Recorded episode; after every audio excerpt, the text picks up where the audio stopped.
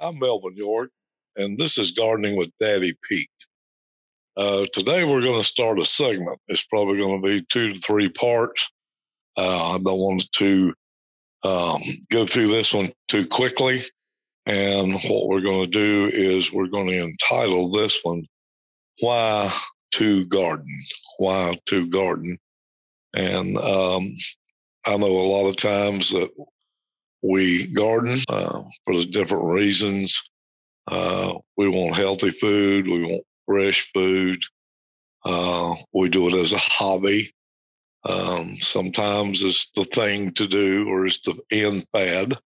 Um, but gardening now and this day and time is uh, more necessary than you probably know. Now, we do the podcast here uh, at Daddy Pete, and this is uh, not just to, you know, make you aware of our products. Uh, honestly, we do enjoy seeing people garden. I have my whole life. I'm going on uh, next to 68 years old.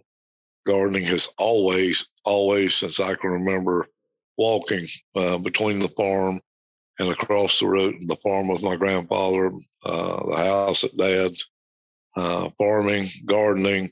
My mother was always the one that was into in her spare time uh, with the flowers and the shrubs. So it's always been a part of my life, a part of my life that I enjoy.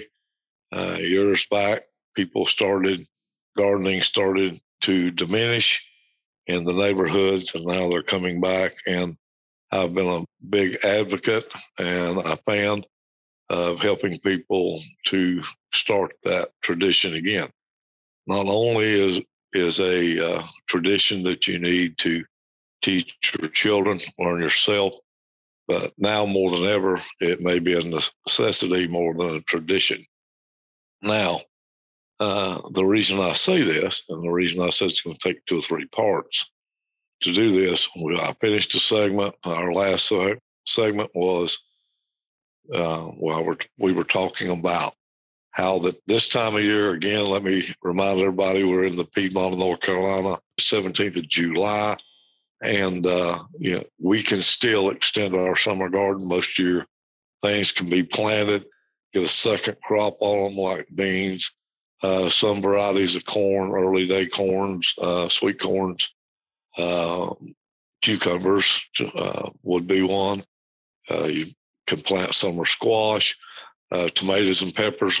Believe it or not, if you can find the plants, you've already got somebody that has plants, and they are available.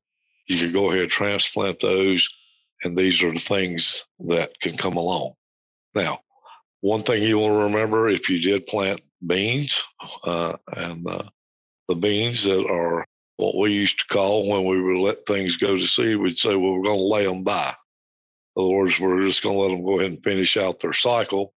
We've already picked over them once, twice, three times, depending on the season. So we're laying it by. A lot of times after we cultivated the crop or to finish growing, we say, well, we're laying this field by. So just to give you an idea of the terminology, uh, what I'm speaking about. Uh, if you have not uh, pulled up or done away with your bean plants and are still producing beans, and some got uh, bigger or older than what you like, they're going to turn to seed. Let them turn to seed if you have room for them. Uh, you can zip the internet and it can tell you how to save those seeds. Uh, and that would be a good one. We're going to go into why beans are probably one of the number one things that you need to grow and save. We'll get into that with you. One of the things that uh, I want to tell you about uh, people have talked about food shortages in the United States. We've already seen that, regardless of what your news tells you, regardless whatever the proof's in the pudding when you walk in to the grocery stores and you see empty shelves. Uh, to me, that's a shortage. Uh, correct me if I'm wrong. Uh, we have every excuse for it. The government gives us excuse. Well, the reason we're having shortage is kind of COVID. We don't have enough workers. Uh, the plants can't run, or the processing plants can't run because there's not enough workers. But yet we're still paying people that's able bodied to sit at home.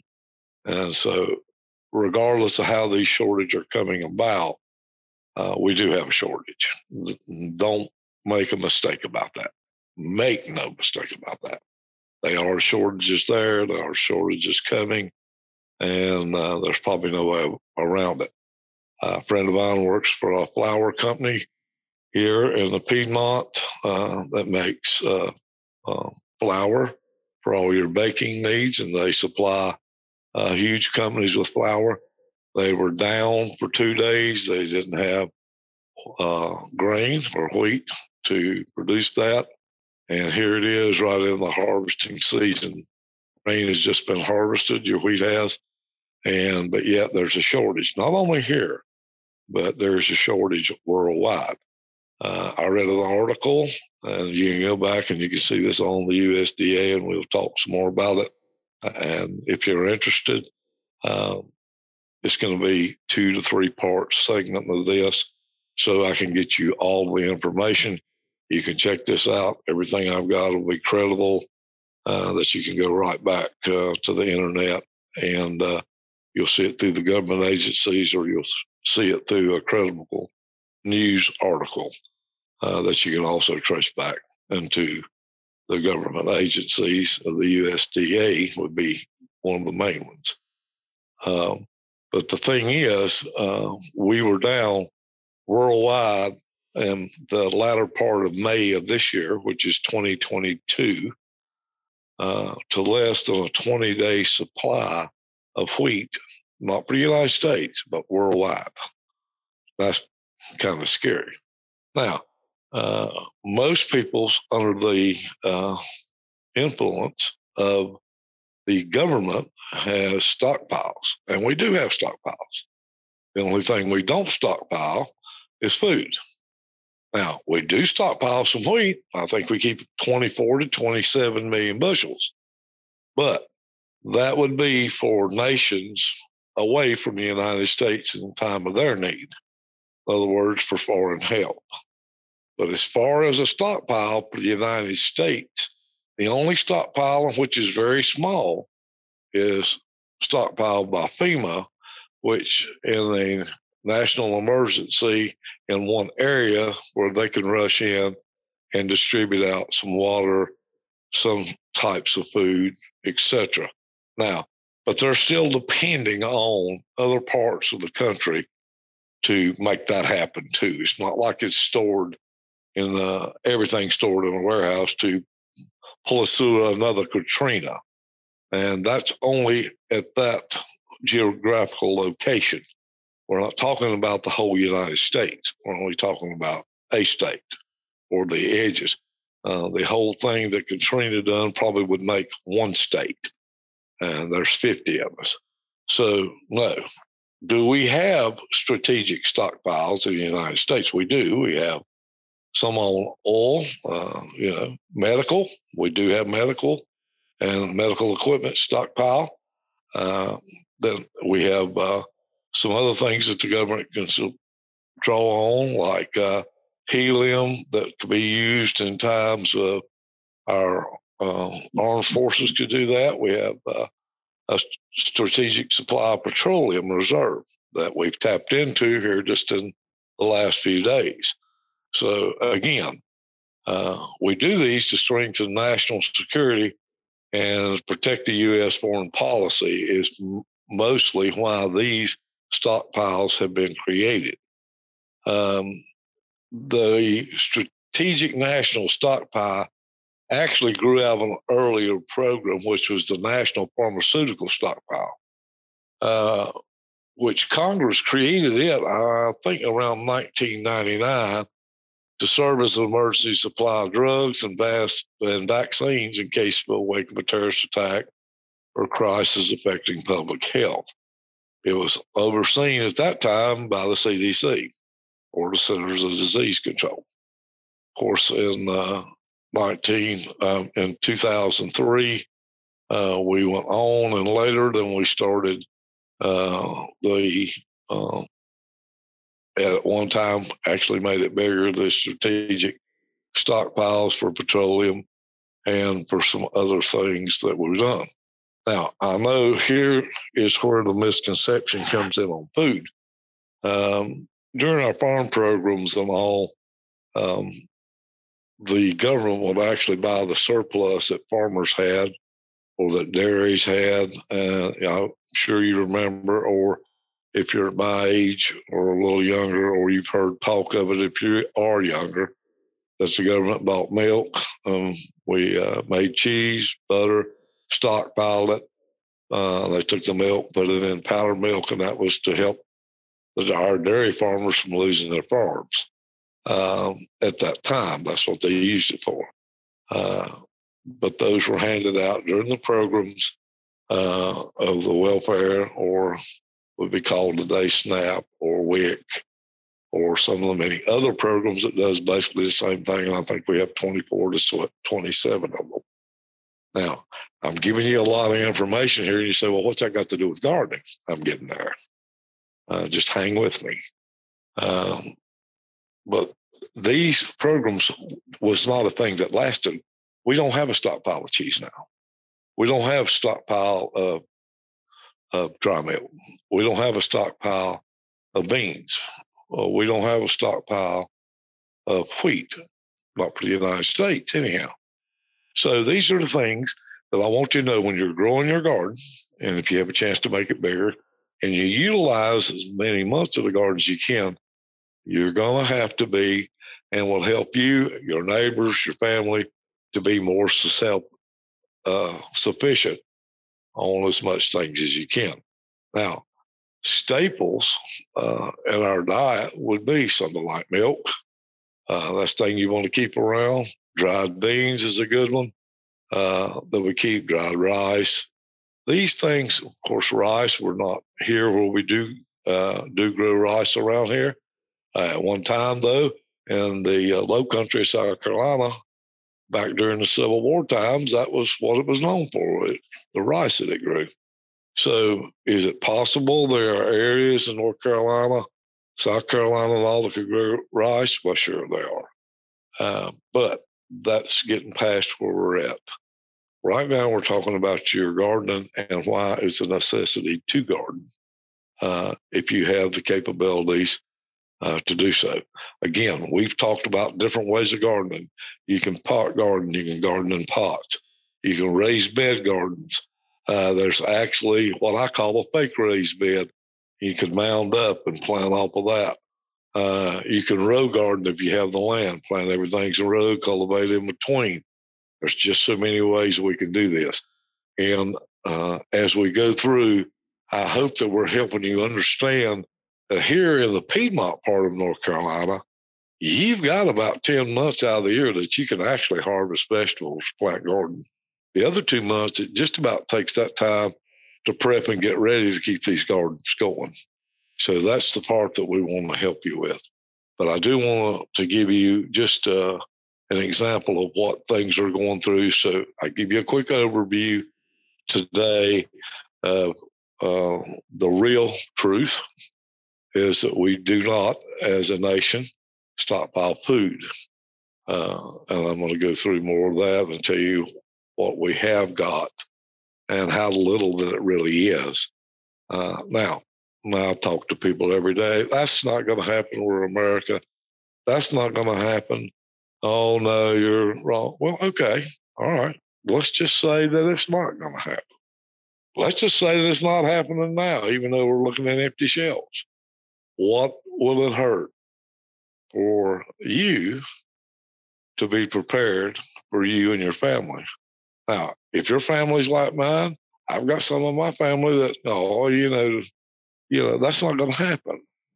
Okay, okay, you're entitled to your opinion, but when you see the facts before you, and I'm hearing things every day of where this is short now, this is short, and if you really start looking at things, and go on your USDA pages, uh, go on your agriculture pages, see where the grain's leaving the country, where it's being exported, uh, where our commodities are going.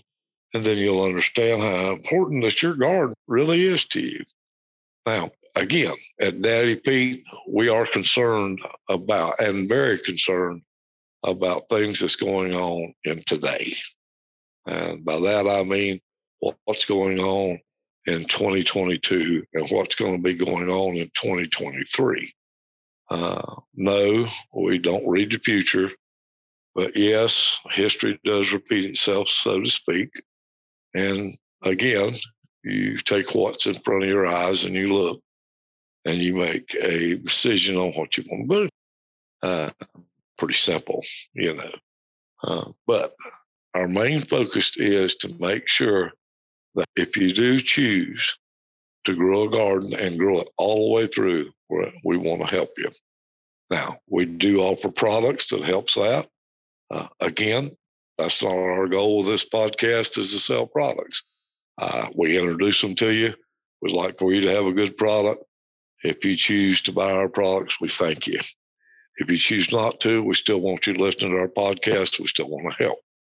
And uh, that's what we're going to do. Now, please, please, please understand I'm not getting into politics when I start telling you what our United States has done because during this time, and when we go back, it's, you know, everybody was involved as far as politics goes.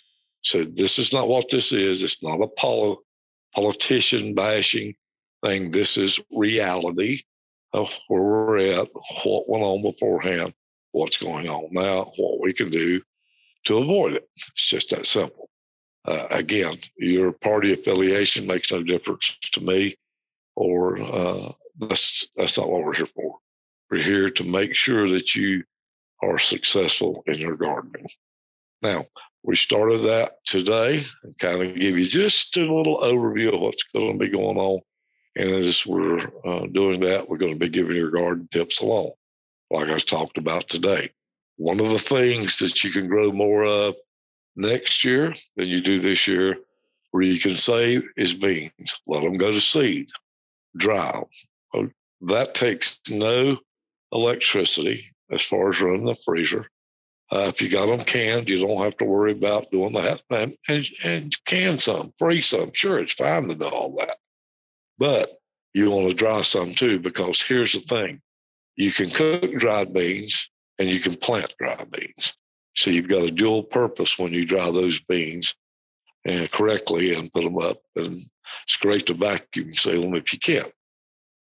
The bean seed will stay good, most of them six to seven years so you don't have to worry about losing them. And uh, that's also for eating purposes too. So that's just a good thing. I'm giving you a little bit of a hint here. Uh, if you've got space for more beans, grow some. Uh, again, that's a staple, and you're making sure that you're being prepared a little bit. I don't want to go in and call you call this prepping or whatever, but I do want to call it common sense we take uh, what we see happening and we prepare for it. It's just that simple. Uh, I do want to thank everybody for listening to our podcast, and I hope it does uh, encourage you to garden. I hope it does help you. Hope we give you some good tips. Uh, if you get a moment and uh, you have time, sure would appreciate you going to uh, our webpage. That's daddypete's.com.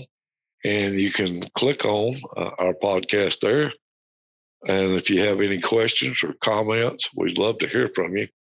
Uh, if we can help you in any way, or if we hadn't covered a topic uh, that you have questions on or curious about.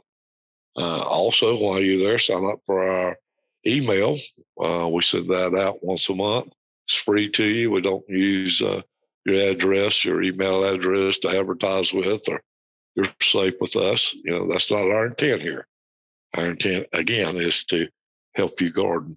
Uh, while you're there, uh, take a look around of our products. Uh, I'm sure that uh, some of your projects uh, you will be uh, glad to see that we do offer something for just about every project that you're doing as far as gardening or landscaping. And we just appreciate so much you taking the time just to look at our products. Well, this is uh, all we're going to do for today on the subject. But why gardening? Why gardening? Why do I need to garden? You know, is it really worth it? Uh, the answer is yes, it's more than worth it. Uh, am I going to spend more money than it returns? No, no. You're going to, uh, your return's going to be so much more. It's going to be so much more, uh, usually in monetary. It's going to be so much more in mental health. It clears your mind. It gives you a sense of accomplishment. If you have kids or grandkids, you're teaching them something and helping them be self-sufficient also. So yeah, it's uh, it's really worth it. Well, until next time, uh, again, this is Melvin York, and you've been listening to Garden with Daddy Pete. Thank you.